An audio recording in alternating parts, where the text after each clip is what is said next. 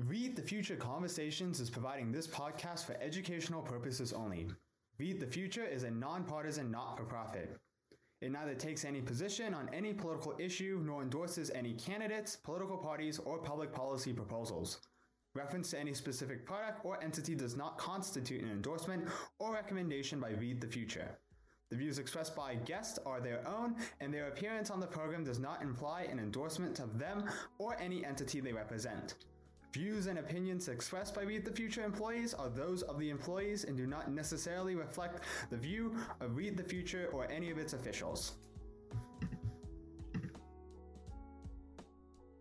Um, good morning. Um, it's Arizona time out here, and and uh, today we have our guest speaker, Shelli Brunswick, uh, the COO of Spaceport Foundation. Um, this is episode five of Conversations podcast, and our guest today, I I would be happy to introduce uh, Shelli Brunswick. Um, in this episode, um, Shelli is Shelli have a remarkable remarkable professional experience, um, uh, remarkable individuals, and your hobbies. Um, from from what I've learned, you know, just by learning about you online, is you're you're a truly down to earth person. Um, however, um, I believe the audience may not know who you are, and I may not be I may not be able to do a great job introducing you. Would you please help the audience become more aware of what you do and and what and how that makes society and and and and better, but also even um, how you being a guest speaker would improve their own personal lives. Well, thank you so much for inviting me today. I'm so honored to be joining you and sharing with your listeners about the great opportunities that are available in the global space ecosystem. As you said, I'm Shelli Brunswick. I'm the Chief Operating Officer at Space Foundation. And Space Foundation is a U.S. nonprofit that does business internationally. We have three main areas that we focus on. Our first one is our Symposium 365. So, one of the things we've done for the last 40 years is put on the premier global space event located in Colorado Springs. Every April, we bring together the military, civil, commercial, and international space agencies to talk about the future of the space industry. The second thing we focus on at Space Foundation is education through our Center for Innovation and Education. And that includes, we have a beautiful Discovery Center located in Colorado Springs. So, any of your guests, if you're passing through Colorado, please stop by our Discovery Center in Colorado Springs.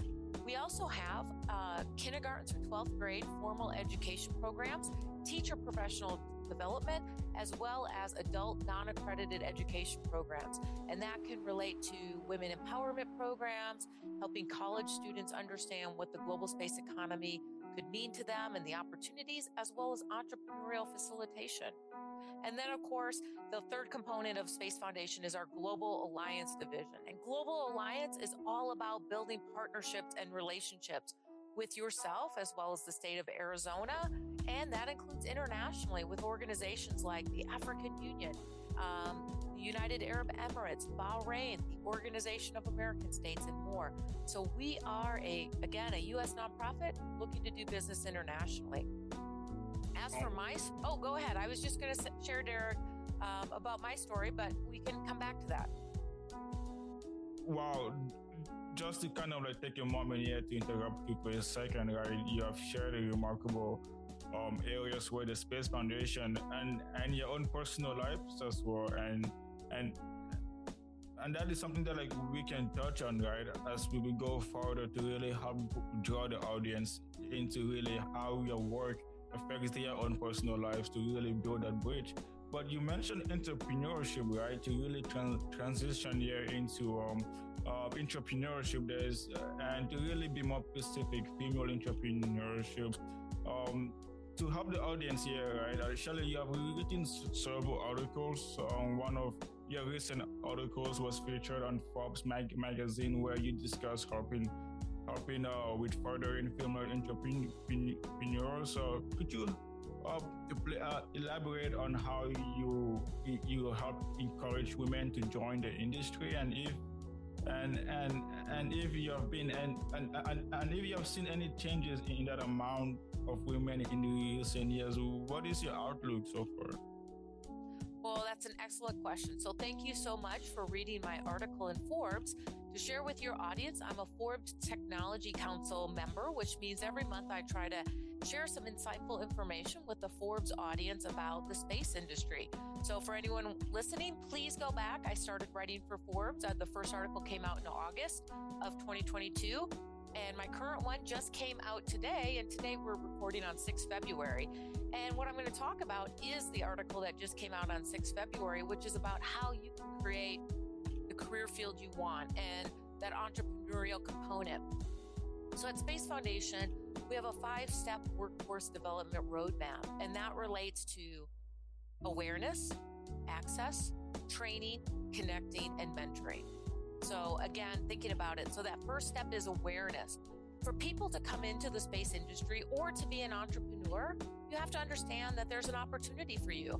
And that's why your podcast is so important, Eric, because you're helping to bring awareness to people, not only in Arizona, but anywhere that are listening to this podcast, that they can be part of the global space economy.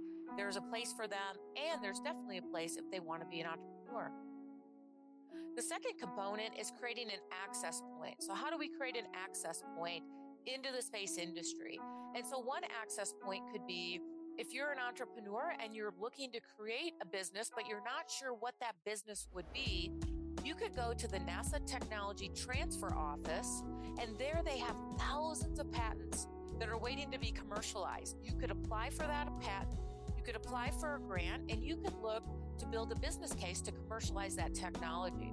And that technology could relate to agriculture, healthcare, um, pharmaceuticals, energy, satellite communication, and more. So there are people from doctors who are looking at uh, developing technology on the International Space Station to retired NFL players who have commercialized space technology. So that's a great access point.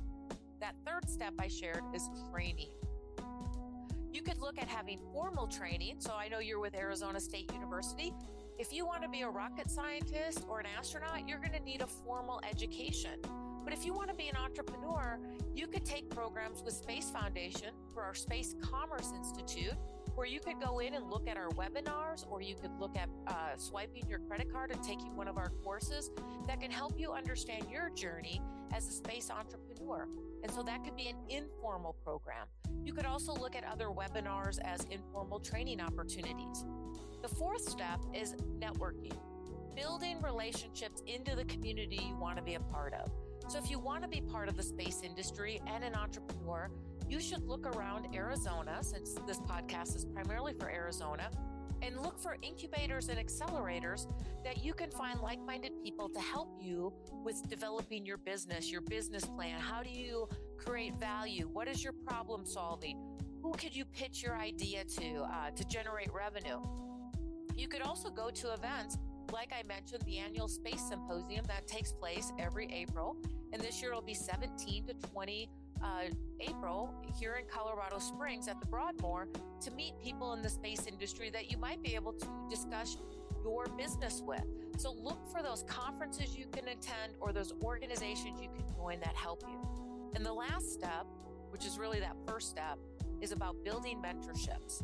So, finding a mentor can help you overcome many of the challenges you'll experience as an entrepreneur. Some of those mentoring programs uh, that I recommend and volunteer my time for is Women Tech Network. And although it says Women Tech Network, it is open to men and women. Also, the United Nations Office of Outer Space Affairs has a Space for Women mentoring program. Again, open to men and women. And then there's also Space Generation Advisory Council has a mentoring program. So look for a mentor who can help you through your journey. Go to some of those incubators and accelerators, see if you can find a mentoring program, because that can help you overcome many of the challenges you'll have as an entrepreneur. So, again, that five step workforce development roadmap awareness, access, training, connecting, and mentoring. And I hope you check out my Forbes article that just came out on 6 February 2023 that talks all about that workforce development roadmap. I mean, like, surely, like, you're, you're really giving so much I think um, uh, uh, you, you, have shared quite a bit here, right? I mean, the five-step workforce development roadmap by the Space Foundation is really a critical component to ensuring that the industry is able to um, find the talent uh, that that can really prevent long um, future shortages. But as you mentioned, right, training is a critical com- component for any um, workforce initiative, um, and and to really bring in some some statistics into the um, view here, um, uh, you share more. You, you share uh, quite of the few signs that women are, are, are missing out on, on, on opportunities. Uh, some of those opportunities you have highlighted um, in, involving mentorship and networking. Um, and according to the Phoenix Chamber, right, Phoenix uh, Chamber Found, uh, Foundation, um, the Greater Phoenix region is home to a civilian working age, non-institutional population of of just less than 4 million people and 2.53 mil- million of those are participating in the labor force. Um, you mentioned training and and the five um, the five workforce de- development um, um, um, um, by the Space Foundation. Um, if you can help the audience really find find some ways, or if you can comment on really um, either employed or unemployed right? Uh, what what do you see as the right course of action in Arizona labor market relating to increasing the labor um, the labor force participation rate among female, especially within the emerging space economy? Fantastic question to talk about the emerging space economy and what type of opportunities are available for diversity, women, and other underserved communities. So, the first thing I'll share with your audience is that the global space economy in 2021 was $467 billion. And that is projected to grow by 2030 to $1.4 trillion and over $3 trillion by 2040. And what's so exciting about this growing space economy is that it is about going to the moon and on to Mars and beyond but it's also about how we take that space technology and wrap it back to her Earth to make our everyday lives better. So you and I are talking today on Zoom, and Zoom is a platform that's only made possible by space technology. Telecommunications was designed by the space industry. We also have our cell phones. You know, I love my cell phone. I love to take selfies with it. And many of your phones are carrying NASA imaging technology within them to capture that perfect photo. You can think about formulated food or fire retardant clothing that firefighters wear. We can talk about um, mammogram detection and many other, but all of these technologies are brought to us through the space innovation. And it's the space innovation that was invested in during the Apollo, Apollo era that was then commercialized to be used here on Earth. So, for your women and diversity and other underrepresented groups that are listening in Arizona and you want to tap into the space industry, you can look at the NASA Tech Transfer website or the Department of Energy or the Air Force Research Lab. Again, thousands of patents are waiting to be uh, commercialized and brought to market. And with those grants are opportunities to apply, or with those patents are the opportunity to apply for grants to commercialize that technology.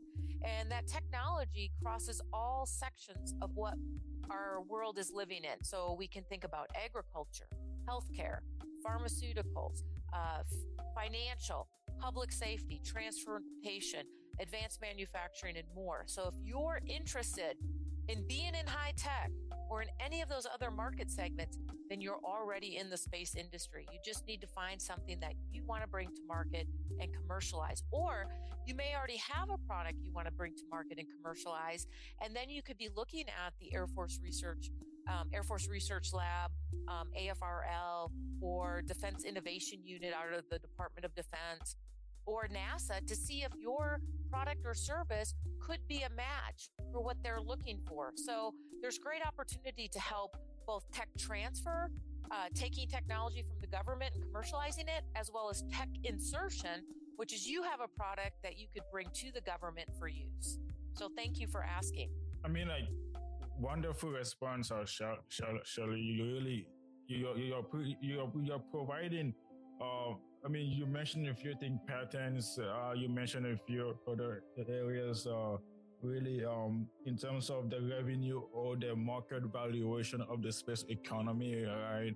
Uh, which also shows a significant amount of opportunity and the, and the importance of really ensuring that um, um, um, um women can can really find opportunities of long-term growth in this emerging economy and to really transition on that area where you were just stuck in on the right space um, to really transition um, uh, uh, and to change to a more technical aspect, right? Um, space in Arizona.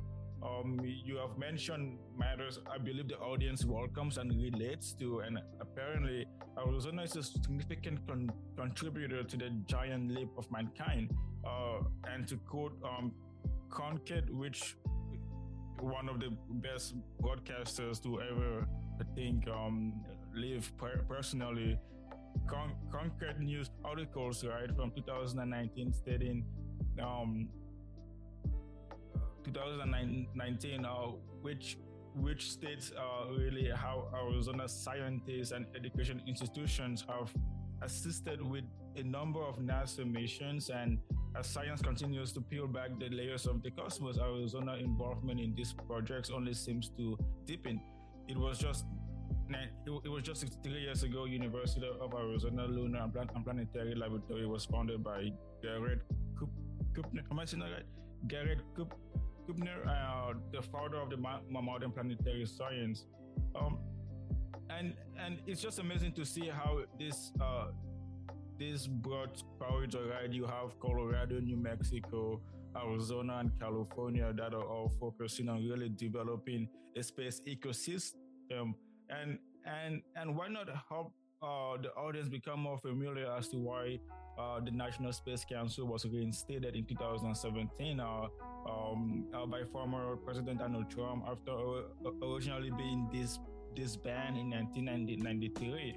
Um, in the sense that the audience might be more might be more interested in some of the benefits of having it reinstated. Uh, would you be able to comment on that? Well, I would be happy to comment. Um, I'll first start by saying I was fortunate to be in the room when President Donald Trump signed the legislation reinstating the National Space Council. So it was quite an honor to be there when it was reinstated. And the purpose of the National Space Council is to advise the president on the formulation and implementation of space policy and strategy. We can see how space is intertwined in our everyday decision making from, again, formulated food, uh, Zoom technology, healthcare, but we also look at space as a critical infrastructure. Here in the United States, think about GPS with our airplanes flying every day, or trains, or GPS on John, uh, John Deere tractors that are uh, creating our food that we're going to eat, or the supply chain, uh, big ships that are moving cargo around the planet that are using GPS. So our entire economy and way of life is connected with space technology. So it's really important that the president has taken it so, that takes it so seriously with the National Space Council. And one of the areas we at Space Foundation really focus in and partner with the National Space Council is with the director of STEM and workforce policy. You know, Space Foundation being a nonprofit for education, we're really passionate about helping the White House and NASA and other um, agencies, not only in the US but around the world, create that workforce of the future. And one of the programs we worked on in collaboration with the White House, National Space Council, and NASA was a moon colony kit. Our moon colony kit was a physical game uh, that kids could play, primarily targeted for middle school. And thanks to a generous donation, we were able to provide these kits around the United States free of charge to Title I schools. And the goal of the kit, the Moon Colony Kit, is that children are have created a settlement on the moon. That's the game. And now they have a challenge. Uh, something has happened on their settlement, and they have to engage in that challenge and problem solve. But what they do is they draw a card, and there are 50 different cards that highlight more than 50 different careers in the space industry. So kids learn how do they problem solve, how do they communicate, how do they work with others, and then they learn that there are more than 50 different skills in the space industry. Yes, there are absolutely astronauts and rocket scientists, but there are program managers and policymakers and teachers and technicians and welders and electricians and investors and entrepreneurs. And so by creating this game in partnership with the White House, the National Space Council, NASA, and Space Center Houston, we helped more than uh, kids all around the United States learn about the space industry and how they can find their way into it through all these different careers. So that's one way that Space Foundation partners with the National Space Council and that the National Space Council helps to inform the president on the future of space policy and strategy and that we're really passionate about helping to build that workforce not only of the future but how do we reskill and up, upskill the workforce of today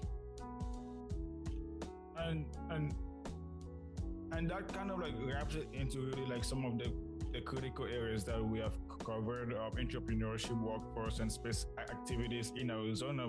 But you also mentioned a variety of um of of of, of, of um, activities going on in Colorado as well. If you could um, elaborate a little bit more on really how is Colorado and Arizona collaborating on really ensuring that um, um, um, um, um the future of of space workforce, whether it's uh, companies that choose to really um, relocate or really um, entrepreneur activity uh, in Colorado and Arizona can really be um, collaborative. Do you see that as a critical area? Absolutely. I think Arizona and Colorado have great collaborative opportunities. You know, here in Colorado, we have Denver and the University of Boulder, uh, Colorado at Boulder. You have Colorado Springs, you have CSU Pueblo. So great um, education programs in Colorado as well as Arizona. Arizona State University, um, Space Foundation is a partner with ASU and the Thunderbird School, as well as Milo out of Arizona State University. So just between Space Foundation being in Colorado and all the great institutions in Colorado, we do have built partnerships with Arizona, especially through Arizona State University and the Thunderbird School, to build that space ecosystem. Because it's going to take all of us working together to unlock space technology and innovation. Because when we unlock space technology and innovation as an entrepreneur, entrepreneurship creates jobs and opportunities for everyone to then have great paying jobs here in the United States, as well as bringing that technology to market because when we unlock space technology, we can better our everyday lives. We can better humanity. And so that's why it's so important that we all work together to collaborate on space innovation and entrepreneurship as well as leadership. So, Space Foundation is a great partner. We look forward to continuing to partner with you as well as Arizona State University, the Thunderbird School, and Milo. And there's never been a better time to be in the global space ecosystem and and and let's ensure that that is that's the route that con- con- continues to come about really uh, where uh, the space ecosystem if you look back in uh, the early 2000s or the late 90s right there wasn't much policy around that area but as we have now progressed into a more um, um collaborative work environment, right? Whether it's globally, domestically, or even at the local jurisdictions. And that's an area where we, we, we can wrap things up with, where where we can transition into space policy. You see, you mentioned how there's a significant amount of of skill demand, and that demand isn't capped to just being an astronaut, right? You mentioned um, plumbers. You also mentioned policy, um, and that is really one area where now we can end things with, which is um, in one of your recent articles, right, uh, uh, running the space playbook in Chile, uh, published by by Space News. Uh, uh, you highlight that the Chilean space strategy. Um, are there any innovations or practices in regards to space implemented in other countries you would like to see applied in, in the US um, uh, as a whole? Well, thank you so much for highlighting my article in Space News. And that was my article in December was on Chile. I just had one come out in January on Canada and our great partnership that the United States and Canada have. What that Space News series, um, that international series highlights, and it cover, I've been doing it the last two years, is how when we think back to the Apollo era, there were only two countries operating in space, the United States and Russia. And now here we are 60 years later, and more than 90 countries are operating in space. And many more want to operate in space or create a space workforce that uh, uses space technology to benefit their quality of life of their citizens. We also think back to that Apollo era, and you highlighted were primarily the workforce was STEM professionals, scientists, technology, engineering, and mathematics. And here we are 60 years later with a diversity of careers that are more than 50. Uh, you know, again, we talked about policymakers, program managers, technicians, engineers, investors. Um, so the sky is no longer the limit. And when we think back 60 years ago, we also look at a workforce that primarily was a government employee, male, professional. Now you're looking at military, commercial, civil, and international employees that are working for commercial companies, international organizations, uh, universities, think tanks, nonprofits, as well as we're looking at uh, gender diversity, as well as generational diversity and geography diversity. So we're really seeing that that sky is not the limit anymore because you can now be part of the space industry in just about every region of the world, any generation, any gender, and any background, career background. So it's an exciting time. Thank you again. I hope that you'll stay tuned. My next article coming out in Space News, I'm going to uh, highlight the Italian space ecosystem. So stay tuned. That will be coming out.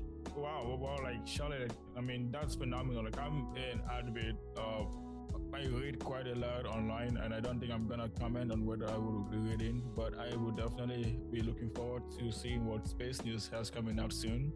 Um, and to really close it off here, right, I think we we we began with some of that um, personal aspects of of your own character, of your own personality that, that that I believe. I mean, that has actually inspired me actually, and to really now help the audience close into more of some of your own hobbies and and personal preferences. Uh, would you, I, I, I, your your your uh, your your journey to where you're, you you are is astonishing, and and and in any journey comes hobbies, right? As we were talking earlier from the beginning. Um, hobbies and characters. Um, um, to change the subject now to something more um, uh, down down to earth. What what brings out your character or draws you to those adventures and, and hobbies? Um, I mean, I, you are the CEO of the Space Foundation at Colorado, but how did you like? What sort of like was it parents or was it just your curiosity for for literature or was it just a matter of you just being yourself so, uh, how I got to where I am, it's it's really about taking advantage of opportunities. So, when you're offered an opportunity, and sometimes opportunities look like hard work. It's about volunteering for the hard projects or working on the weekend on an article or preparing for a podcast with amazing Derek. Um, sometimes uh, taking advantage of opportunities is extra work, but it usually pays off because it creates new opportunities, new doors open, people see you in a different light. And then that's how my life has been. I have believed in doing hard work, and hard work eventually leads to opportunities, and opportunities may lead to more hard work. But eventually, if you're passionate about your work like I am, um, then the you're able to. hard work. exactly. The cycle of hard work leads to finding your passion, though. And I'm very passionate about the space industry and even more passionate about creating opportunities for others. And so I'm an advocate in being a mentor. I'm a mentor. I encourage all of your audience and listeners to consider being mentors. You can be a mentor at any stage of your career. You know, a college student can mentor a high school student, a high school student, you can mentor a junior high student. So think about being a mentor because a mentoring can help unlock the key and create an easier path for someone else. And I do. I oh, go ahead. No, no, sorry for cutting you off here. Like I was just thinking about uh, the past week. I was at the U.S. Uh, Global Coalition Leadership, right? U.S. USGLC uh, with with some of uh, the veterans, and I realized just how impactful veterans can also be in mentorship, right? Where where the life of, of a veteran is it's is uh, rich with discipline and character and and and and and that's an area where mentorship can really be a, a very um, critical area. So thank you to the vet, vet, veterans, but but please, uh, Shelli, continue with your comment. I think I interrupted you there. That's okay. I'm a veteran as well, 29 years in the United States Air Force. So I agree with you.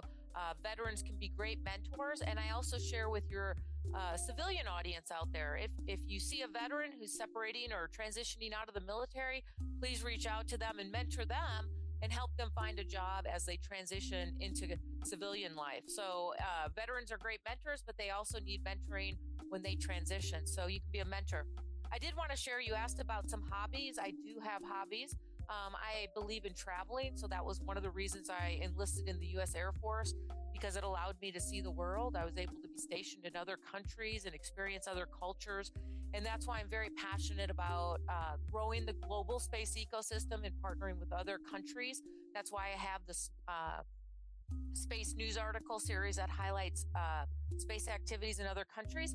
And then I'm also an avid photographer because when you when you look through the lens of a camera, you're looking in on other people, other scenes, other cultures, and you're capturing that moment in time and that perspective. And it highlights, you know, diversity, equity, inclusion, cultures. And as we look at a climate that's changing, it also highlights uh, wildlife and biodiversity and the importance of the world that we want to maintain. So I am an avid uh, traveler and photographer. My next trip that will be international looks to be to Iceland, and I'm looking forward to coming back with 10,000 pictures or more of nature and wildlife and exploring Iceland. So thank you for asking. Um, I mean, like the thing I was thinking about when you mentioned those two those two words, uh, like of my own personal hobbies that I think are, are very um, valuable to. I mean, photography being being one of them, and I give credit to my high school photographer for really helping me uh, figure out just how much photography can can really be uh, therapeutic, right? And I think um, traveling as well and enjoy Iceland. I think I I have had a chance to learn about the geography, but I've never been able to touch the geography with my bare feet. So uh, I'm looking forward to your thousand photographs. well, thank you so much. thank you for inviting me to join you today. Right, thank you. And Shelli, uh, I mean, if you would be um, comfortable with sharing with the audience how they could contact you, uh, I believe you have a website as well as your articles, uh, yes, on Forbes and the Space News, and you are also on LinkedIn, correct? Absolutely. So people can follow me and Space Foundation. Uh, we have we're on LinkedIn, Facebook, uh, Instagram, Twitter. And then, as you said, you can go to the Forbes articles. They're all listed there under my Forbes profile and Space News. You might have to Google them individually, but there's about eight to 10 articles with Space News about the um, various regions of the world if you want to learn more. And we always look to uh, highlight more regions of the world. So if you have any international audience members listening and they're interested in having us uh, spotlight their their country, please reach out to us. We're always looking for new opportunities and new places to highlight. Awesome. And I think uh, from what I've learned about this podcasting is that our audiences uh, globally uh, as well as local as well. And I've just been amazed by, by, by, by the numbers. And thank you for listening. Uh, please uh, do subscribe and, and, and looking forward to um, bringing in more guest speakers. Thank you, Shelli. Appreciate it my pleasure. Thank you so much for inviting me. And I look forward to joining you again because there's a place for everyone in the new global space ecosystem. Read the Future Conversations is providing this podcast for educational purposes only. Read the Future is a nonpartisan not for profit.